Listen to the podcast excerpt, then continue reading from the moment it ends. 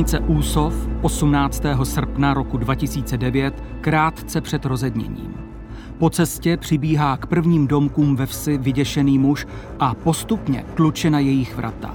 Stále volá o pomoc a rozespalé ženě, která mu o chvíli později v jednom z nich otevře, z posledních sil odvypráví, že ho nedaleko odtud pobodal neznámý muž. Drží se za krvácející břicho a krev mu teče i z krku. Takže léto, srpen 2009, oznámení, kdy hlídka policie České republiky přijíždí do vesničky Úsov. Je to vesnice vlastně na pomezí několika hradů, kdy vlastně je tam místo, kdy z jednoho místa je vidět hrad Úsov, Mírov a Bouzov. Když jsme tehdy na ten případ vyjížděli, tak nikdo z nás netušil, že vlastně se jedná o vyvrcholení nějakého příběhu, který začal několik let předtím. Vyšetřovatel Jan Pavel a bývalý operativec Ladislav Rabina vzpomínají na neobvyklý případ, který je zasáhl mimořádnou brutalitou smrtícího útoku, ale také kvůli spletitému životnímu příběhu, který se k němu vázal. K těžce poraněnému muži to srpnové ráno výjížděla rychlá policejní hlídka ve 4 hodiny a 15 minut. V Úsově se setkala s přivolanými záchranáři a naříkajícím mužem v šoku přijíždí hlídka, kdy vlastně na autobusové zastávce je pán, který v ruce drží střeva, který má vyhřeznuté z břicha a křičí a volá o pomoc, že ho někdo pobodal. Poté, co teda sdělil, že byl napaden na dvorku domku své partnerky, tak se samozřejmě odebrala na to místo. On ještě řekl, že poté, co byl napaden, takže ještě slyšel, že z toho domku se ozývá křík jeho partnerky. Hlídka jede k tomu domku, přichází k tomu domku, kdy se vlastně jedná částečně takový domeček na okraji té vesnice, s tím, že po otevření vstupních dveří je vidět až dozadu vlastně přes chodbu, jak kdyby do koupelny a v té koupelně v tratolišti krve na zemi vidí paní, která se evidentně nehýbe. Bohužel, snaha policistů zachránit její život vychází na prázdno. Smrt v zápětí potvrzují i zdravotníci. Co přesně se v domku odehrálo, má zjistit krajská kriminálka z Olomouce. A tak do Úsova v tu chvíli míří právě vyšetřovatel Jan Pavel i operativec Ladislav Rabina. Zatím mají jen prvotní informace od kolegů a nesouvislou výpověď těžce zraněného muže. Ten v té době už byl operován tady ve fakultní nemocnici v Olomouci, takže s ním se potom mluvilo později, ale my jsme vycházeli z toho, co řekl hlídce. Malý dům s neudržovaným okolím na okraji vesnice dával tušit, že jeho obyvatelé museli žít velmi skromně. Místo činu uvnitř pak svědčilo o tom, že útočník ženě nedal šanci. Pravou stranou trupu opřena o dvoukřídlou skříň. Pravá horní končetina ohnuta lokti, prsty pravé ruky směřují k levé podpažní jamce. Levá horní končetina je natažena a svírá strupem úhel asi 30 stupňů. Prsty ruky ohnuté opírají se o kobereček prostředním a posledním článkem. Dolní končetiny v úhlu asi 30 stupňů nataženy. Paní byla nalezena, jak jsem už řekl, v tratujišti krve. Bylo patrné, že a to, že předtím, než ji prohlídl ta soudní lékař, takže ten útok asi směřoval na tepnu, protože opravdu bylo na první pohled zřejmé, že došlo k vykrvácení. Byly tam nějaké krevní stříkance, ohromná kaluž krve a samozřejmě krevní stopy byly i na dvorku blízkosti suchého záchodu. Zatím vše odpovídalo tomu, co hlídce stihl odvyprávět pobodaný pan Jiří, než ho záchranáři odvezli do nemocnice. U paní Mileny prý bydlel asi měsíc. Seznámil se s ní před časem na pile, kde byli oba zaměstnaní. To ráno je čekala práce v lese a tak vstávali brzy. Ten pán říká, já bydlím v tom domku, bydlím tam s paní, se současnou přítelkyní, vycházím z toho domku ráno kolem čtvrté hodiny, protože vlastně mám jít do práce. A když vycházím z toho domku, tak najednou proti mě vyskočí chlap, zautočí na mě nožem, tím nožem mě bydne do břicha. Já se podívám, co se stalo a najednou zjišťuju, že z toho břicha mi trčí střeva. Po tom útoku padl na zem nějakou dobu tam ležel a to už slyšel křik svojí družky z domku a poté se nějakým způsobem odplazil a sehnal si pomoc. Kriminalisté se tedy naplno pustili do prohledávání domku a jeho okolí. Stopy krve se nacházely všude a s nimi i množství otisků nejrůznější obuvy. Vše se zajišťovalo pro pozdější laboratorní zkoumání, a to jak trasologické, tak genetické. Při pohledu na rodinný domek od místní komunikace vpravo se nachází hlavní vchodové dveře do domu. Jedná se o jednokřídlové laťové dveře šíře 80 cm s dvouma prosklenýma částma uprostřed dveří. V zámku se nachází klíč a dveře jsou osazeny zámkem s cylindrickou vložkou značky FAT. Nad dveřmi se nachází osvětlení schodiště, které se skládá ze tří schodů. Pravo od dveří je umístěn elektroměr, vlevo od dveří poštovní schránka s novinami ta rodina v tom domku žila strašně skromně. Oni topili v kotlu a v tom kotli, aby mohli topit, tak vlastně sbírali staré noviny. Ty staré noviny namáčeli do vody, měli takovou formu a v tou formě vlastně lisovali z toho, jak kdyby brikety z těch novin. Takže vlastně strašně skromně žili a používali místo toho, aby splachovali vlastně, aby chodili na toaletu dovnitř, protože ta byla částečně ucpaná, nebo tam byla velká spotřeba vody, tak chodili ven na kadibutku. Konferenční stolek s černou skleněnou deskou, na něm talířek s ovocem starším a kouskem plechu kulatého tvaru.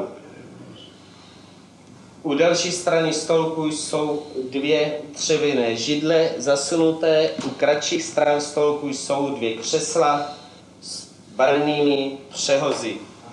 Na podlaze, která je dřevěná, natřená hnědou barvou, nalezáme trasologickou stopu číslo označenou číslem 9, zajištěme na expertízu. Krevní stopy ale kriminalisty navedly k podezření, že tentokrát tu něco nehraje.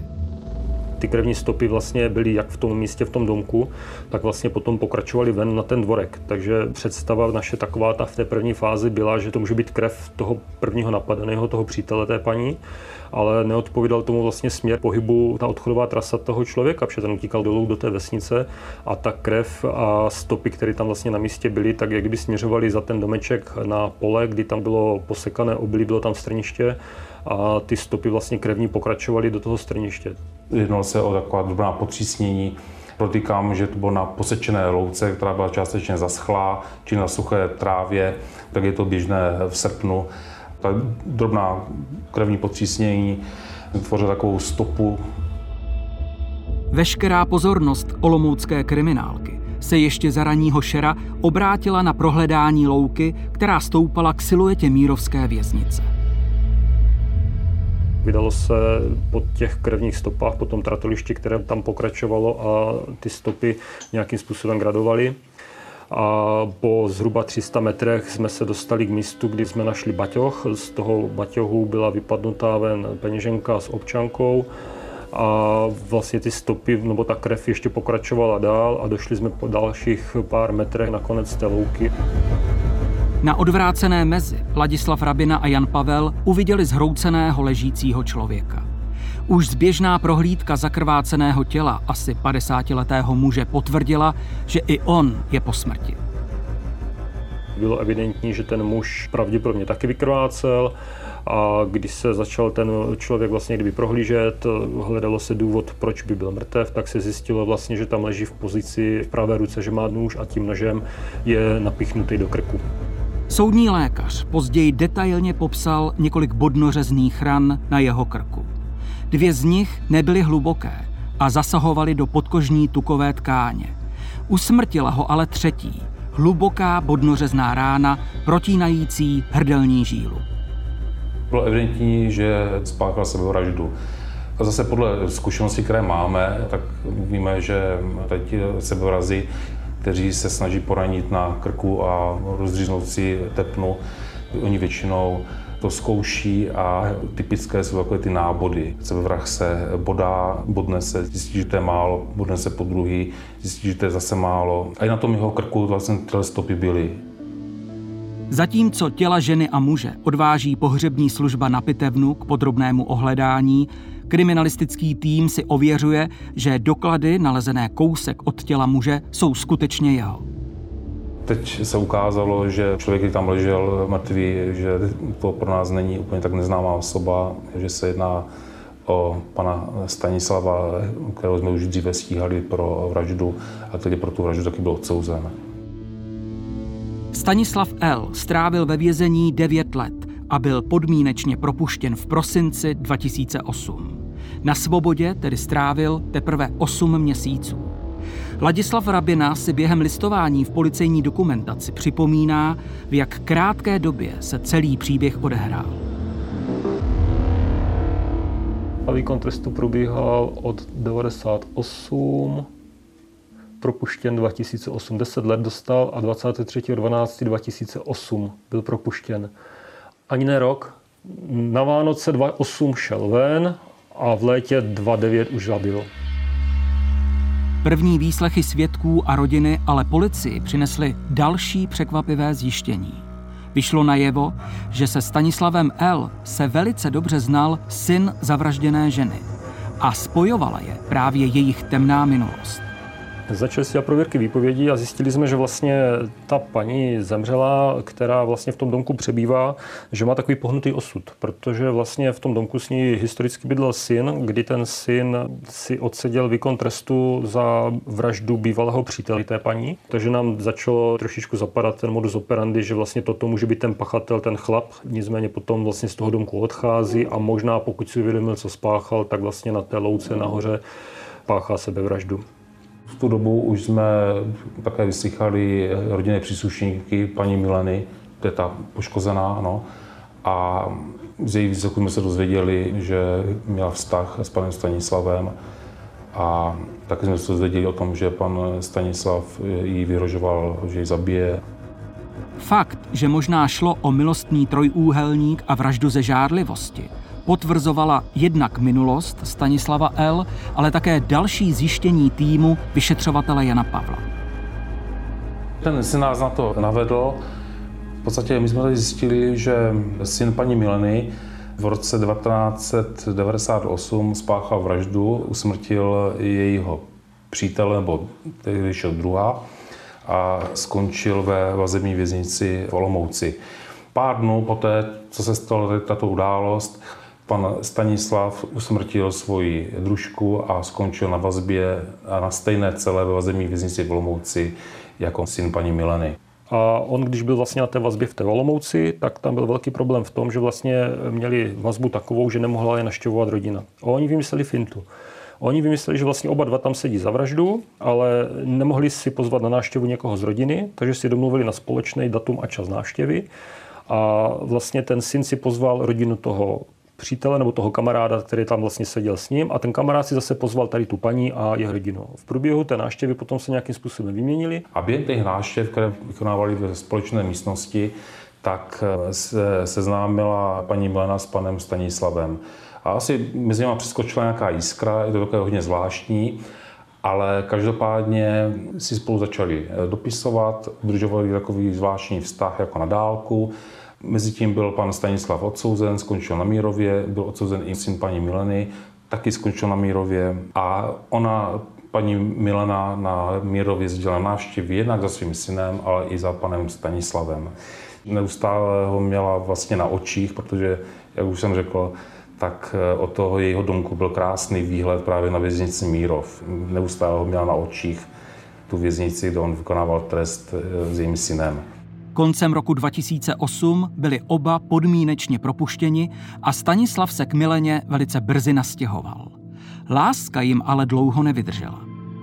Kombinace alkoholu, kombinace násilí A on byl čím dál agresivnější, takže po nějakém době soužití mu řekla, hele, takhle to nepůjde, prostě z toho baráku půjdeš pryč. Někdy v rozmezí června a července 2009 Milena řekla panu Stanislavovi, že vztah s ním končí a že si našla nějakého nového partnera.